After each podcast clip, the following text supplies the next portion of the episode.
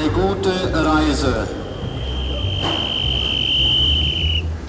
Ob mir dem Russen geht, mir dem Tschechen geht, ist mir total gleichgültig.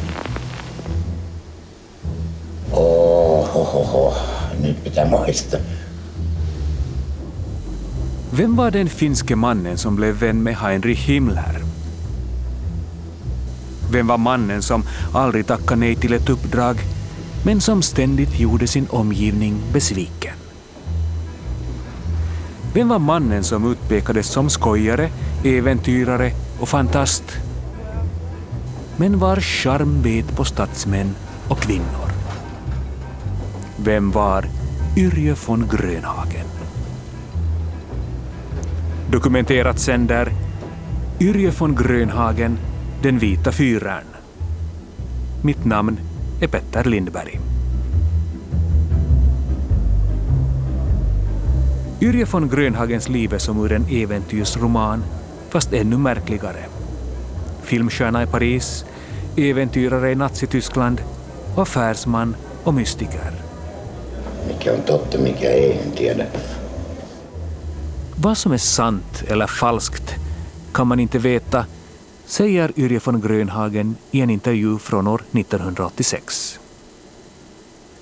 Det här är berättelsen om en exceptionell man som under hela sitt liv verkade befinna sig i händelsernas centrum, men oftast som statist, även om han själv gärna hade velat spela huvudrollen.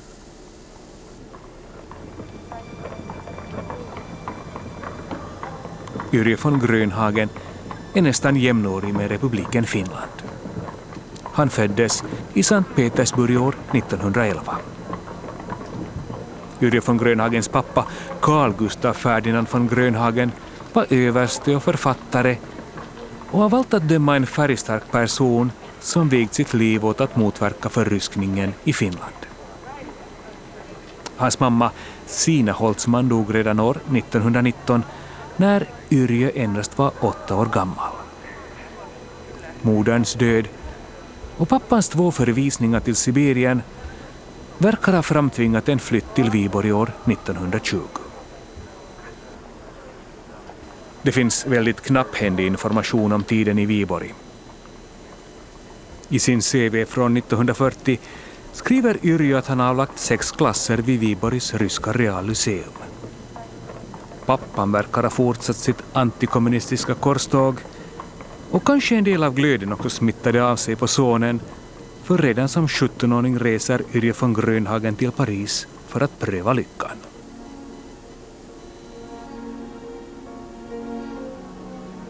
Yrje von Grönhagen är ärgirig och bär på konstnärs drömmar.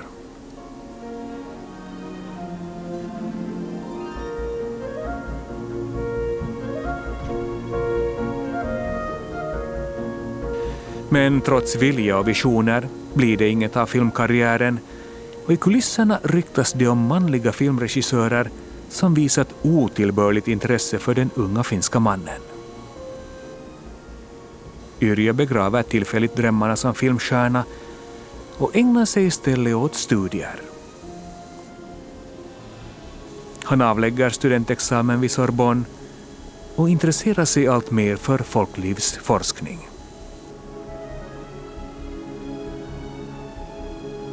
Yrje tycks ha varit övertygad om att hans misslyckande i Paris berodde på att han var före sin tid och att andra inte förmådde upptäcka hans talang. Redan tidigt visar Yrje von Grönhagen på en närmast övermänsklig tilltro till de egna färdigheterna.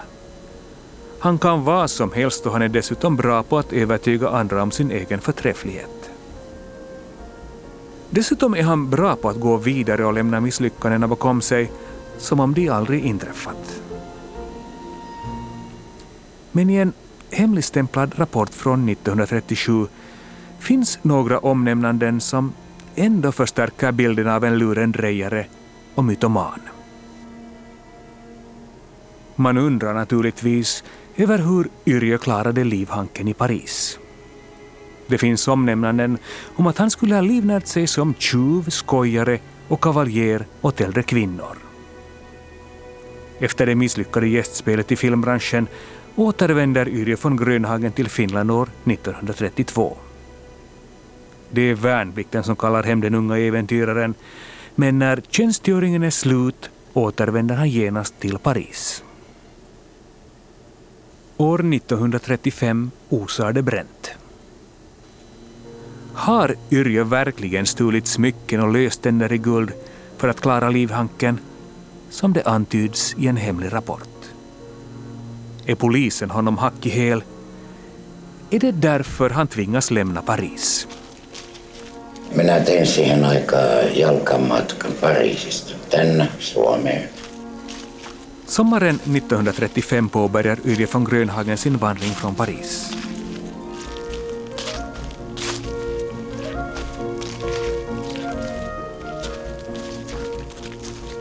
Yrje hade inte råd att ta sig fram på annat sätt än till fots, men knappheten gjorde han till en dygd och skriver i en rapport från fängelset daterat den 9 7 1946 att han under sin långa vandring hade för avsikt att intervjua vetenskapsmän, arbetare, konstnärer, industrimagnater, bönder och statsmän.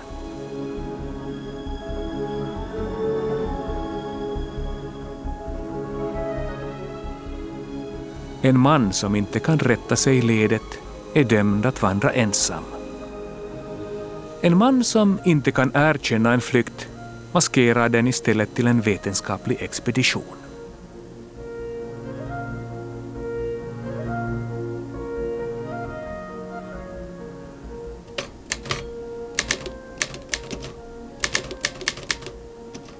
I memoarboken Himmler in Salaseura, Himmlers hemliga sällskap från år 1948, skriver Yrje von Grönhagen om sin resa.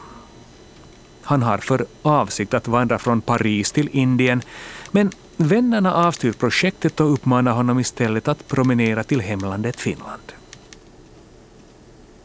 Det låter också som en god idé, i synnerhet som han börjat intressera sig för det andliga arvet i Karelen med shamaner, siare och trollgummor.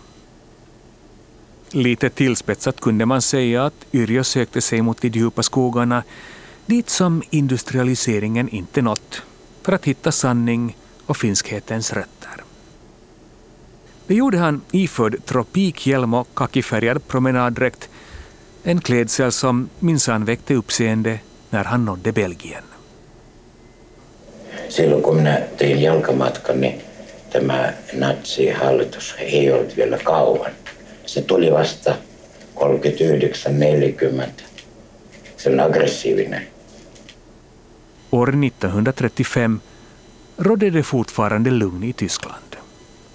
Och enligt Yrjö ledsagades hans fotvandring av ett genuint intresse och en nyfikenhet på det exotiska landet i norr. Folklore oli hyvin suosittu. Kansallispuhut, mutta se oli Suomessa myöskin. Sillä oli tällainen kansallishenki, se oli kaikissa, Ranskassa sama.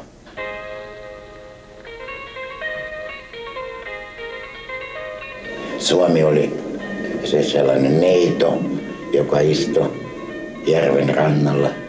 Keskiyön aurinko paistaa ja soitta kantiletta, jotain sellaista. Yrje von Grönhagen berättade gärna om sjöar, holmar och midnattssol och naturligtvis om renarna i Lappland. Kun tapasi jonkun saksalaisen ja kuule, ai te olette suomalainen. Ai, teillä on järviä ja saaria ja keskivän aurinkoa ja poroja ja no, tällaista exotiikkaa. Men det är inte bara naturmystiken som förenar. Det finns något i det självmedvetna Tyskland som tilltalar många, även i Finland.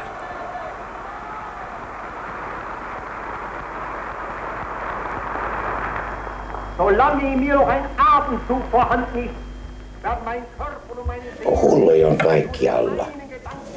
Mutta jos hullut joutuvat valtion johtoon, niin se on vaarallista. Ja Saksassa oli tapahtunut näin.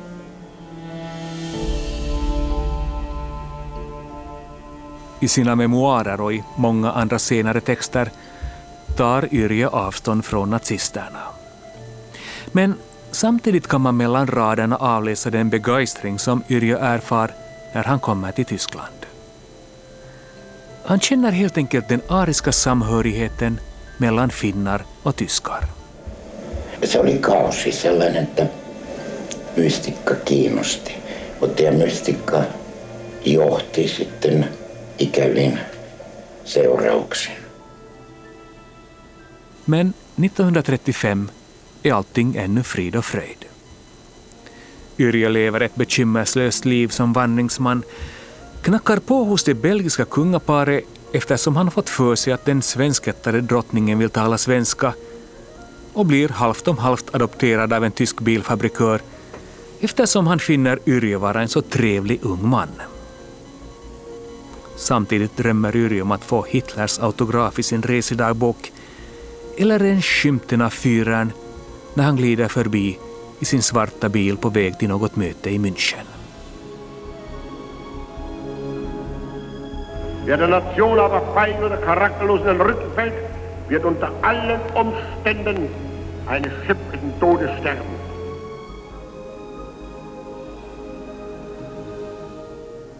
Achtung, Bahnsteig 5 zum Alpenexpress nach Rom über Hannover, Bebra, Würzburg, München. Sommaren 1935 råkar Yrje von Grönhagen befinna sig på en bjudning i den tyska staden Erlangen. Av en händelse har en viss fru från Kramon läst Yrjes artikel om Kalevala som publicerats i Frankfurter Volksblatt. Fru von Kramon är hänförd och inflytelserik och anser att Yrje borde träffa en viss person som kanske kunde vara intresserad av det som han skrivit. Personen i fråga heter Heinrich Himmler och är en av Tredje rikets mäktigaste män. das Volk auf ursprüngliche Weise. Hänestä olisi tullut joko kansantieteilijä tai arkeologi. Himmler kunde ha blivit folklorist eller arkeolog, säger Yle von Grönhagen. Istället blev han chef för ett förintelsemaskineri. Men det hindrade honom inte från att odla sina särintressen, naturmystik, ockultism och uråldriga folkslag. Saksassa oli silloin romanttinen germaaninen myytti. Kulttuuri on syntynyt Pohjois-Navalla.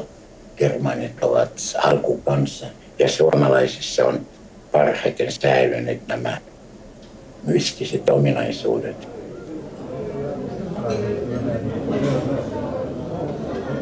Mötet mellan Himmler och Yrje von Grönhagen skedde den 13 oktober år 1935 hemma hos paret Himmler i Berlin.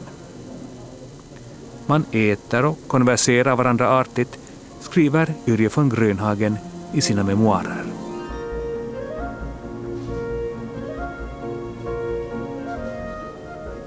Via Himmler kommer han också i kontakt med andra personer i hans närkrets, såsom professor Langsdorff och den nazistiske mystikern Karl Maria Willigut, som av eftervärlden tilldelats namnet Himmlers Rasputin. Hänen ympärillä oli kaikenlaisia onnenonkijoita ja sevännäkijöitä ja Siare och lycksökare är Yrjös dom över alla de som svärmade kring Himmler. Och då bortser han naturligtvis från sig själv, även om han om någon kunde tillräkna sig fördelar som få andra i Nazityskland endast kunde drömma om. propaganda tai viha, se ei ollut silloin, se oli sodan aikana. Till Yrjös försvar måste man säga att han år 1935 var drygt 20 år gammal och ingalunda den enda som hänfördes av tidsandan. Att Heinrich Himmler av alla intresserade sig för hans forskning måste dessutom ha varit ytterst smickrande. Yrje utmålade Karelen som ett mystiskt och mytomspunnet ställe varpå Himmler erbjöd Yrje att personligen åka på en expedition till Karelen.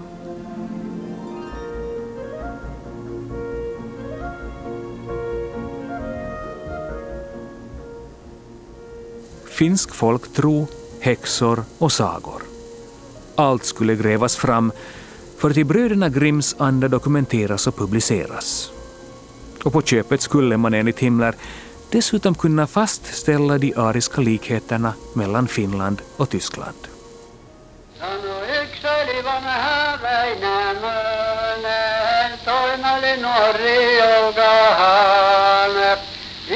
Joukahan. ilo syvellä, keton pantin kättä vasta. Det stod från början klart vad Yrjö skulle leta efter, nämligen ariskhetens vagga och en bekräftelse på att också finnarna tillhörde det ariska släktet. Det var med andra ord så långt ifrån en vetenskaplig forskning man bara kunde komma. När Yrje von Grönhagen fick i uppdrag att leta rätt på beviset som skulle fastställa det man redan på förhand bestämt. Men detta bekymrade inte Yrje som till sitt förfogande fick den tidens främsta tekniska apparatur. Himmler hän on veljensä oli insinööri. Ja hän toimitti näitä äh, nauhoreita. Firma, mikä se oli se oli kiinnostunut, miten se toimitti teknillisesti maastossa. AEG ville veta hur bandspelarna fungerade i terrängförhållanden, säger Yrje von Grönhagen. Förutom världsklass bandspelare av märket AEG fick Yrje von Grönhagen en assistent med sig på resan, en tysk expert på folkmusik vid namn Fritz Båse. Bose oli eh, yliopiston kansanmusiikkiosaston päällikkö. Och med på ett hörn fanns också konstnären Ole Forsell. Meitä oli kolme. Kolmas oli sellainen taidemaalari, Ole Forsell.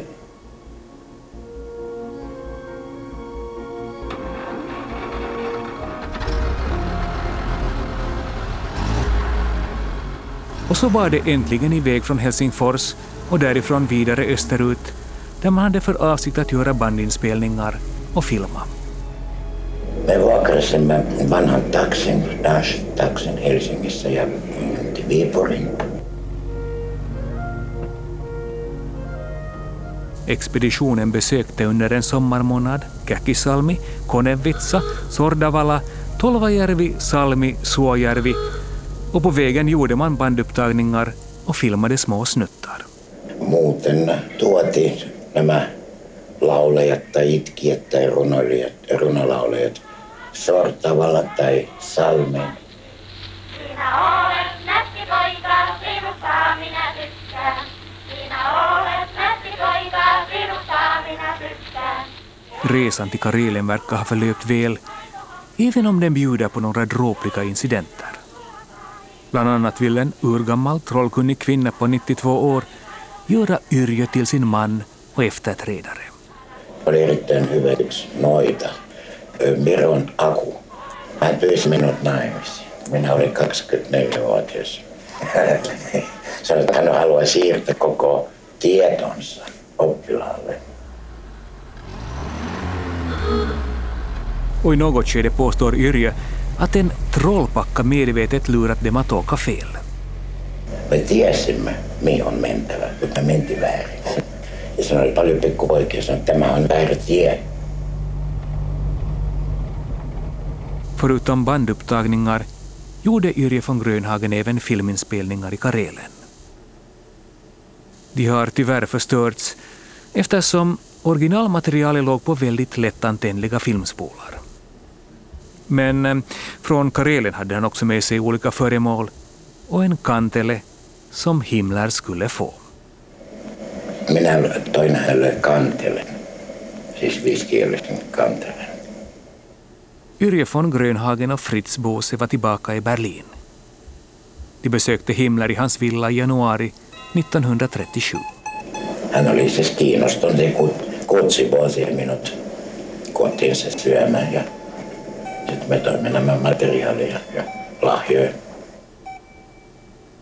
Man åt och drack och Himmler försökte spela på den kantele som medförts från Finland.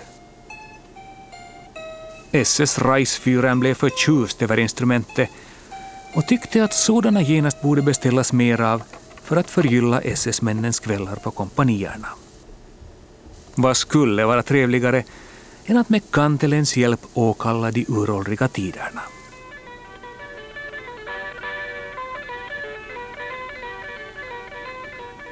Himmler var förtjust och det var huvudsaken.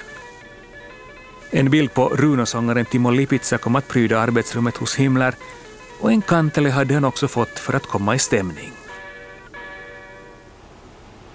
Yrjö lyckades med denna välkonstruerade och omsorgsfullt paketerade illusion om ett uråldrigt ariskt ursprung skaffa sig forskningsbidrag och ett visst renommé som Himmlers gunstling. Se oli yksityinen, mutta sitten valtio, siis Himmler, hän on valtion puolesta, otti sen siis rahoittamaan.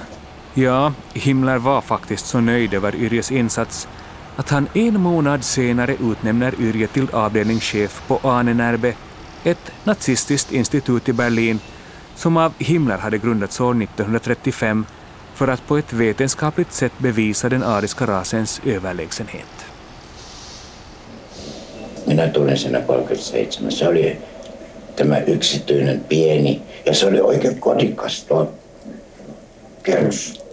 Siellä se ne aloittivat. Raupastrasse, joo, numero en muista, mutta se oli ihan pieni. Se oli yksi kerros vaan.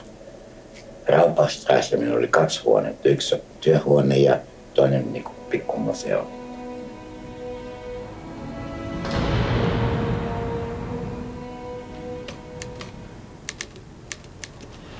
Täten ilmoitan teille, että maaliskuun ensimmäisenä päivänä 37 on Berliinissä tutkimuslaitokseen Das Ahnenerbe perustettu osasto Pflegestätte für Indogermanisch-Finnische Kulturbeziehungen ja että minut on nimitetty sen esimieheksi kunnioittain osastonjohtaja Yri Grönhagen.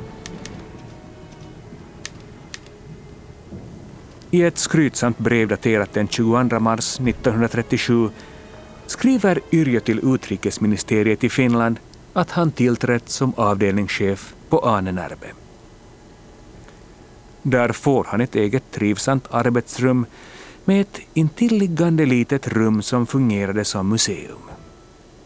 Här installerade sig Yrjö för att bedriva en forskning som hade ett uttalat syfte att legitimera nationalsocialisternas framfart.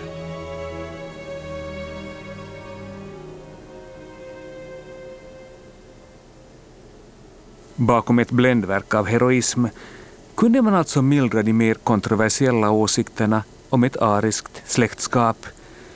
Men i Yrjös fall var det också frågan om ett väldigt medvetet val att sammanlänka finsk och tysk hegemoni med varandra.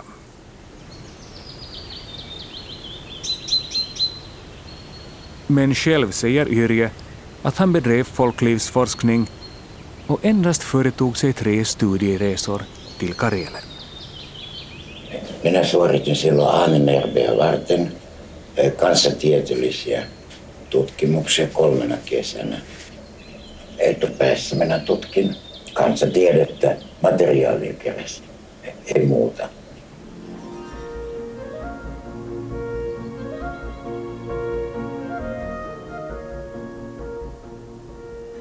Ja, somrarna 37 och 38 åker Yrje på nytt till Karelen för att utöka sitt material.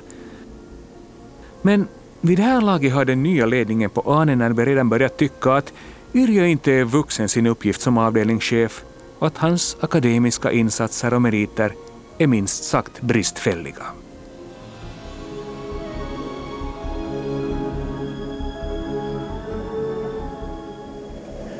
Professor Wüst, hän oli Saksan Akatemian presidentti ja Münchenin yliopiston rehtori. År 1937 omorganiserades Ahnenerbe i och med att Walter Wüst blev chef. I samma veva fick okultisten Karl Maria Willigut träda i bakgrunden i likhet med Yrjö von Grönhagen vars akademiska meriter var minst sagt tveksamma. I normala fall hade Wüst slängt ut Grönhagen med detsamma men på grund av hans nära kontakter till Himmler var en omedelbar uppsägning omöjlig och Yrjö fick fortsätta med sin forskning även om situationen i längden var ohållbar.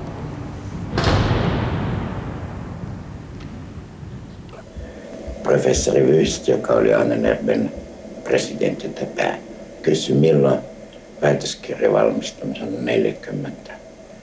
Ehkä nopeasti, muuten te ette pääse sinne. Av den utlovade avhandlingen, katalogiseringen av inspelningarna från Karelen eller systematiseringen av runskrifterna blev det inte heller något.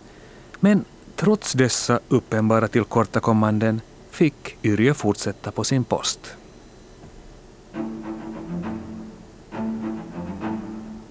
Listan över Yrjös underlåtelser var lång och man kan med fog undra hur en dilettant kunde hänga kvar så länge.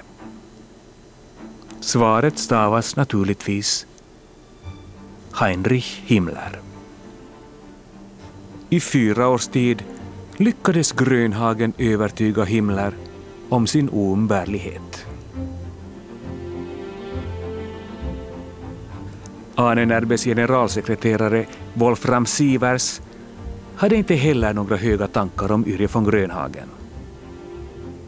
Och trots att Yrje säger sig ha lämnat Ahnenerbe frivilligt år 1939 så finns det omständigheter som talar för det motsatta.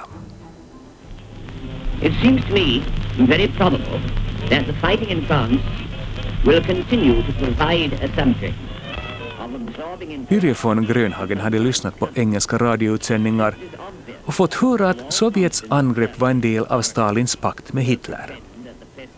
Det här gjorde Grönhagen så upprörd att han talade vitt och brett om det på engaged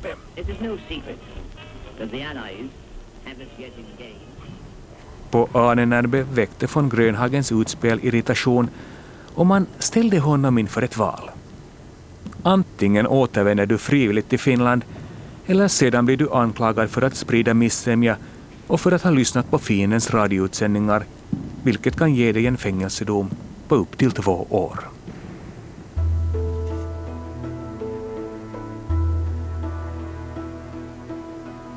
Yrje von Grönhagens tid på det nazistiska Ahnenerbe var därmed över.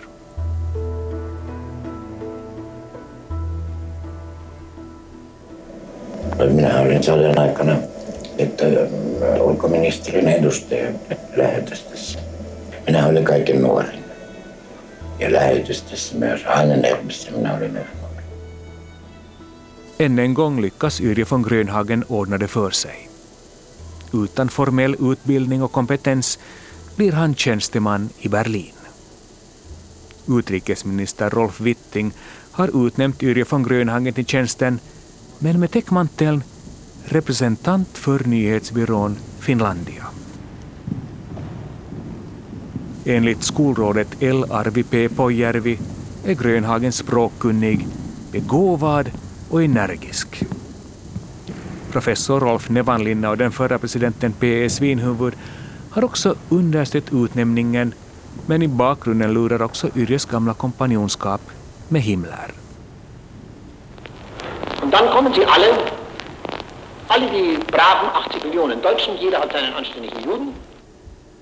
Visst tillhör Himmler en av Tredje rikets värsta förbrytare, det måste man komma ihåg, men samtidigt lät han sig trollbindas av en finsk skojare i fyra års tid.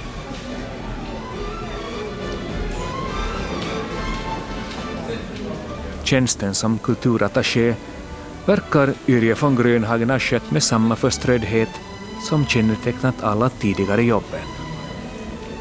Yrje von Grönhagen verkade ha varit en sorglös typ som inte gjorde några långsiktiga planer utan var nöjd om han visste vad som skulle hända nästa vecka.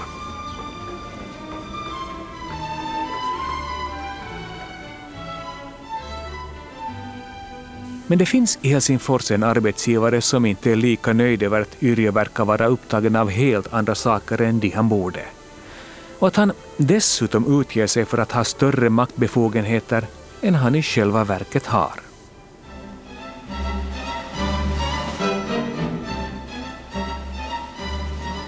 Hänellä on vilkas ja nopea äly ja hänen lahjakkuuttaan todistaa sekin, että hän oman kertomuksensa mukaan osaa täydellisesti suomea, ruotsia, venäjää, saksaa ja ranskaa sekä auttavasti myöskin englantia. Kuitenkaan ei hänen arvostelukykyään voida pitää ensiluokkaisena, mitä todistaa sekin, että hänellä on aivan liian suuria suunnitelmia ja koko lailla suuret luulot itsestään.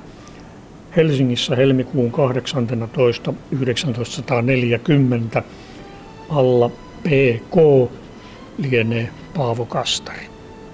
Yrje von Grönhagen är snabbtänkt och behärskar en massa språk.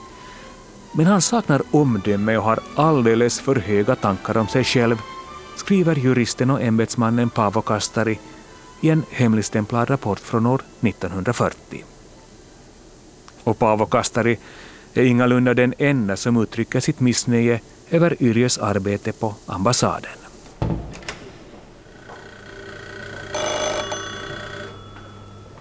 På ambassaden i Berlin retar man sig på att Yrje von Grönhagen tog sig friheter och struntade i officiella tjänstevägar.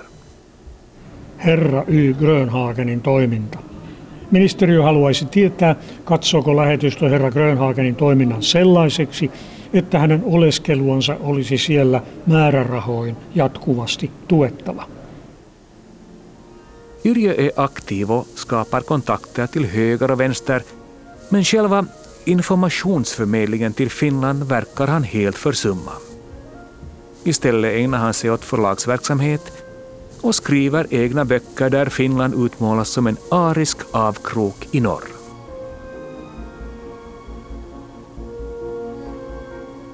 I en brevväxling i augusti 1941 framgår det att ministeriet vill avskeda von Grönhagen eftersom man anser att han misslyckats med sina uppgifter att knyta kontakter mellan Finland och Tyskland. År 1942 är uppdraget på ambassaden definitivt över och än en gång tvingas Yrje von Grönhagen återvända till Finland.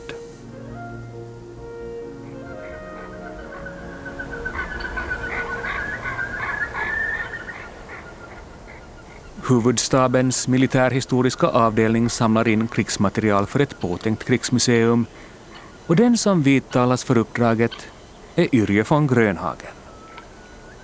Inte heller den här gången är han särskilt nödbedd.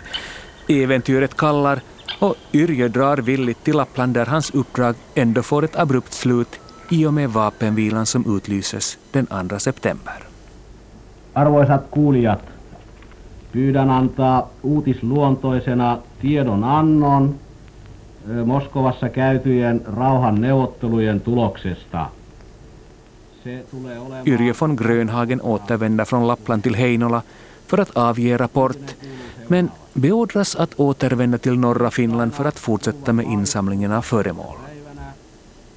Istället för att göra som han blir tillsagd åker Yrje von Grönhagen ända till Helsingfors och hittar i sin lägenhet två anonyma brev där han hotas med likvidering så fort de ryska styrkorna invaderat Finland.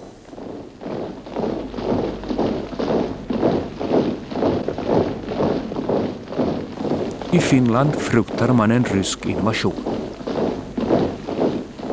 Yrje von Grönhagen har ingen lust att invänta ett ryskt maktövertagande och en säker död och bestämmer sig därför för att fly. Alternativen är Sverige och naturligtvis Tyskland där han fortfarande hoppas att himlen ska lägga sin beskyddande hand över honom.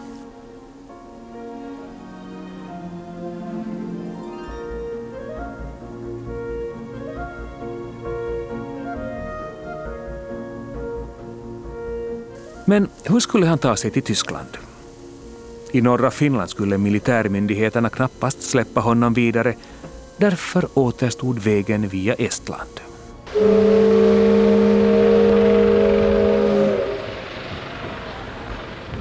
Den 14 september, knappt två veckor efter vapenvilan, kliver Yrje von Grönhagen ombord på det tyska fartyget Rogart.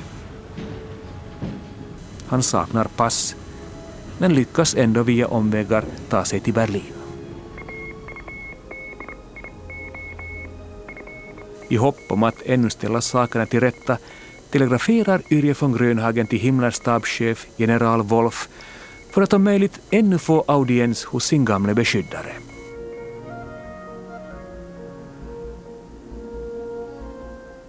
Yrje får ett överraskande svar av general Wolf som vill att han ska komma till Italien för att framlägga sitt ärende. Ja, minä Italiassa olin kenraali Wolfen luona päivällisellä ja sitten kutsuitte Mussolini. Se oli se loppuaikana, hän oli jo laiha, hän oli syöpä luultavasti. Sagt och gjort, Yrjö åker till Italien där han träffar general Wolf och enligt egen utsago en luggsliten Mussolini.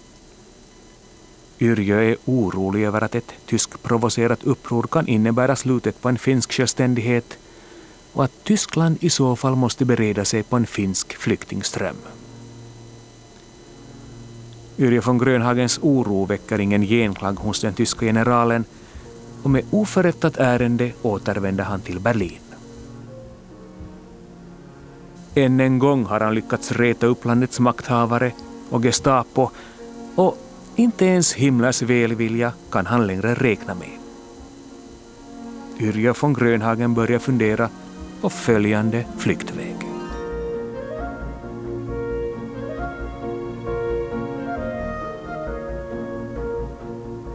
Flyktvägen uppenbarar sig oväntat när hustrun Herta von Grönhagen meddelar att radiostationen som hon jobbat vid ska evakueras till Norge.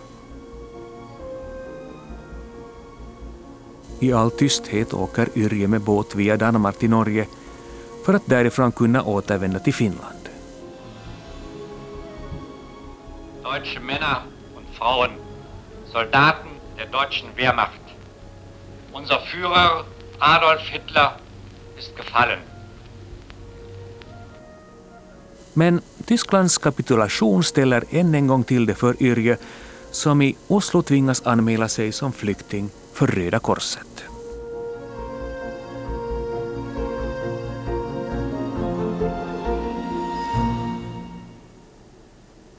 Norska statens flyktingbyrå sköter många finska flyktingars ärenden och eftersom Yrje verkar vara en språkkunnig och driftig man undrar man om inte han kan bli ett slags förbindelseofficer mellan norska myndigheter och finska fångar.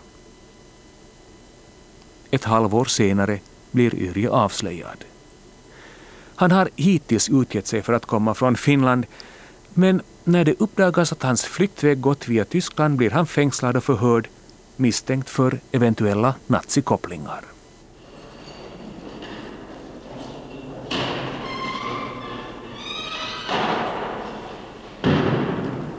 I nästan ett helt år sitter Yrjö i norskt fängelse, förhörs av både norrmän och britter, men eftersom inget kriminellt kan påvisas släpps Yrjö fri den 28 juni år 1947. När han frågar en engelsk officer varför processen varit så utdragen säger han att den finska ambassaden förmodligen hade glömt att hämta sin medborgare något som man kanske får tolka som en senkommen hämnd av utrikesministeriet i vars tjänst Yrjö gjort sig impopulär.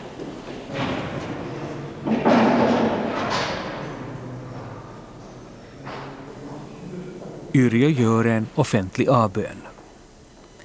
Han medger att han olovligt avvek från tjänst när han flydde till Tyskland. Han medger också att han ställde förhoppningar till den finsk-tyska alliansen men att han sedermera fick upp ögonen för de olägenheter och grymheter som påträffats i Nazityskland och att han därför ändrat uppfattning. Se on helppo olla jälkiviisas.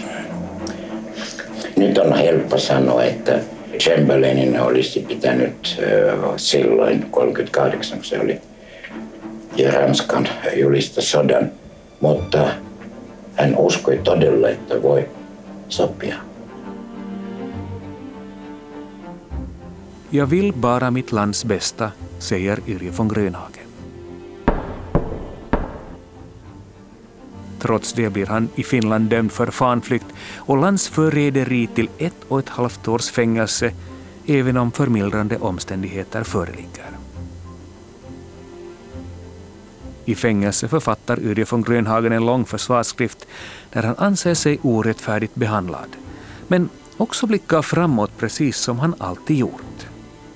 Han drömmer om en ny världsordning och avslutar sin skrift med orden det dröjer kanske några år innan jag igen kan tala och skriva fritt. men då vet jag vad jag ska göra.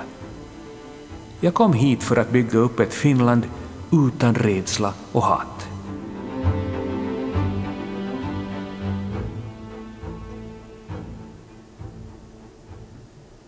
Efter kriget fortsätter Yrje von Grönhagen sitt liv utan självförebråelser. Han fortsätter rakt fram med resor, jobbuppdrag och ordens sällskap där han igen får utlopp för sin vurm för mysticismen. Det mystiska och äventyrliga skulle komma att följa Yrje von Grönhagen livet ut. Tietäjä on hyvin, hyvin. No niin, ei se ole mikään shamani ehdottomasti, mutta se mielenkiintoinen hahmo välittäjä jumaluuden ja ihmisen välillä.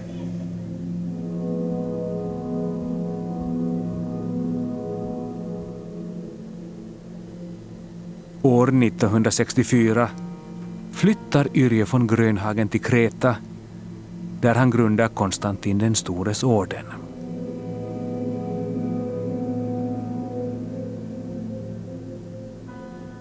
Er ist der weise Führer. Återigen står Yrje i mittpunkten. Det är han som bestämmer och förklarar och uttolkar i egenskap av den vita fyraren. Det är inte vem som helst som trollbinder himlar, men det gjorde Yrje von Grönhagen. Han var galaxens självklara medelpunkt och allting kretsade kring honom.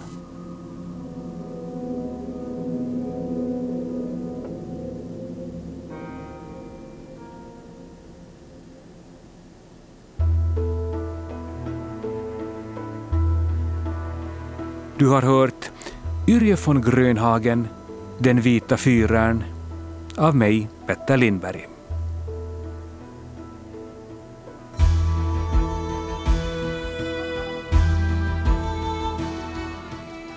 I programmet medverkade Jukka Lehesvirta med uppläsning och Yrje von Grönhagen själv i en intervju som gjordes år 1986 av Ilpo Saunio. För ljuddesignen stod Jyrki Häyrinen och producent var Staffan von Martens.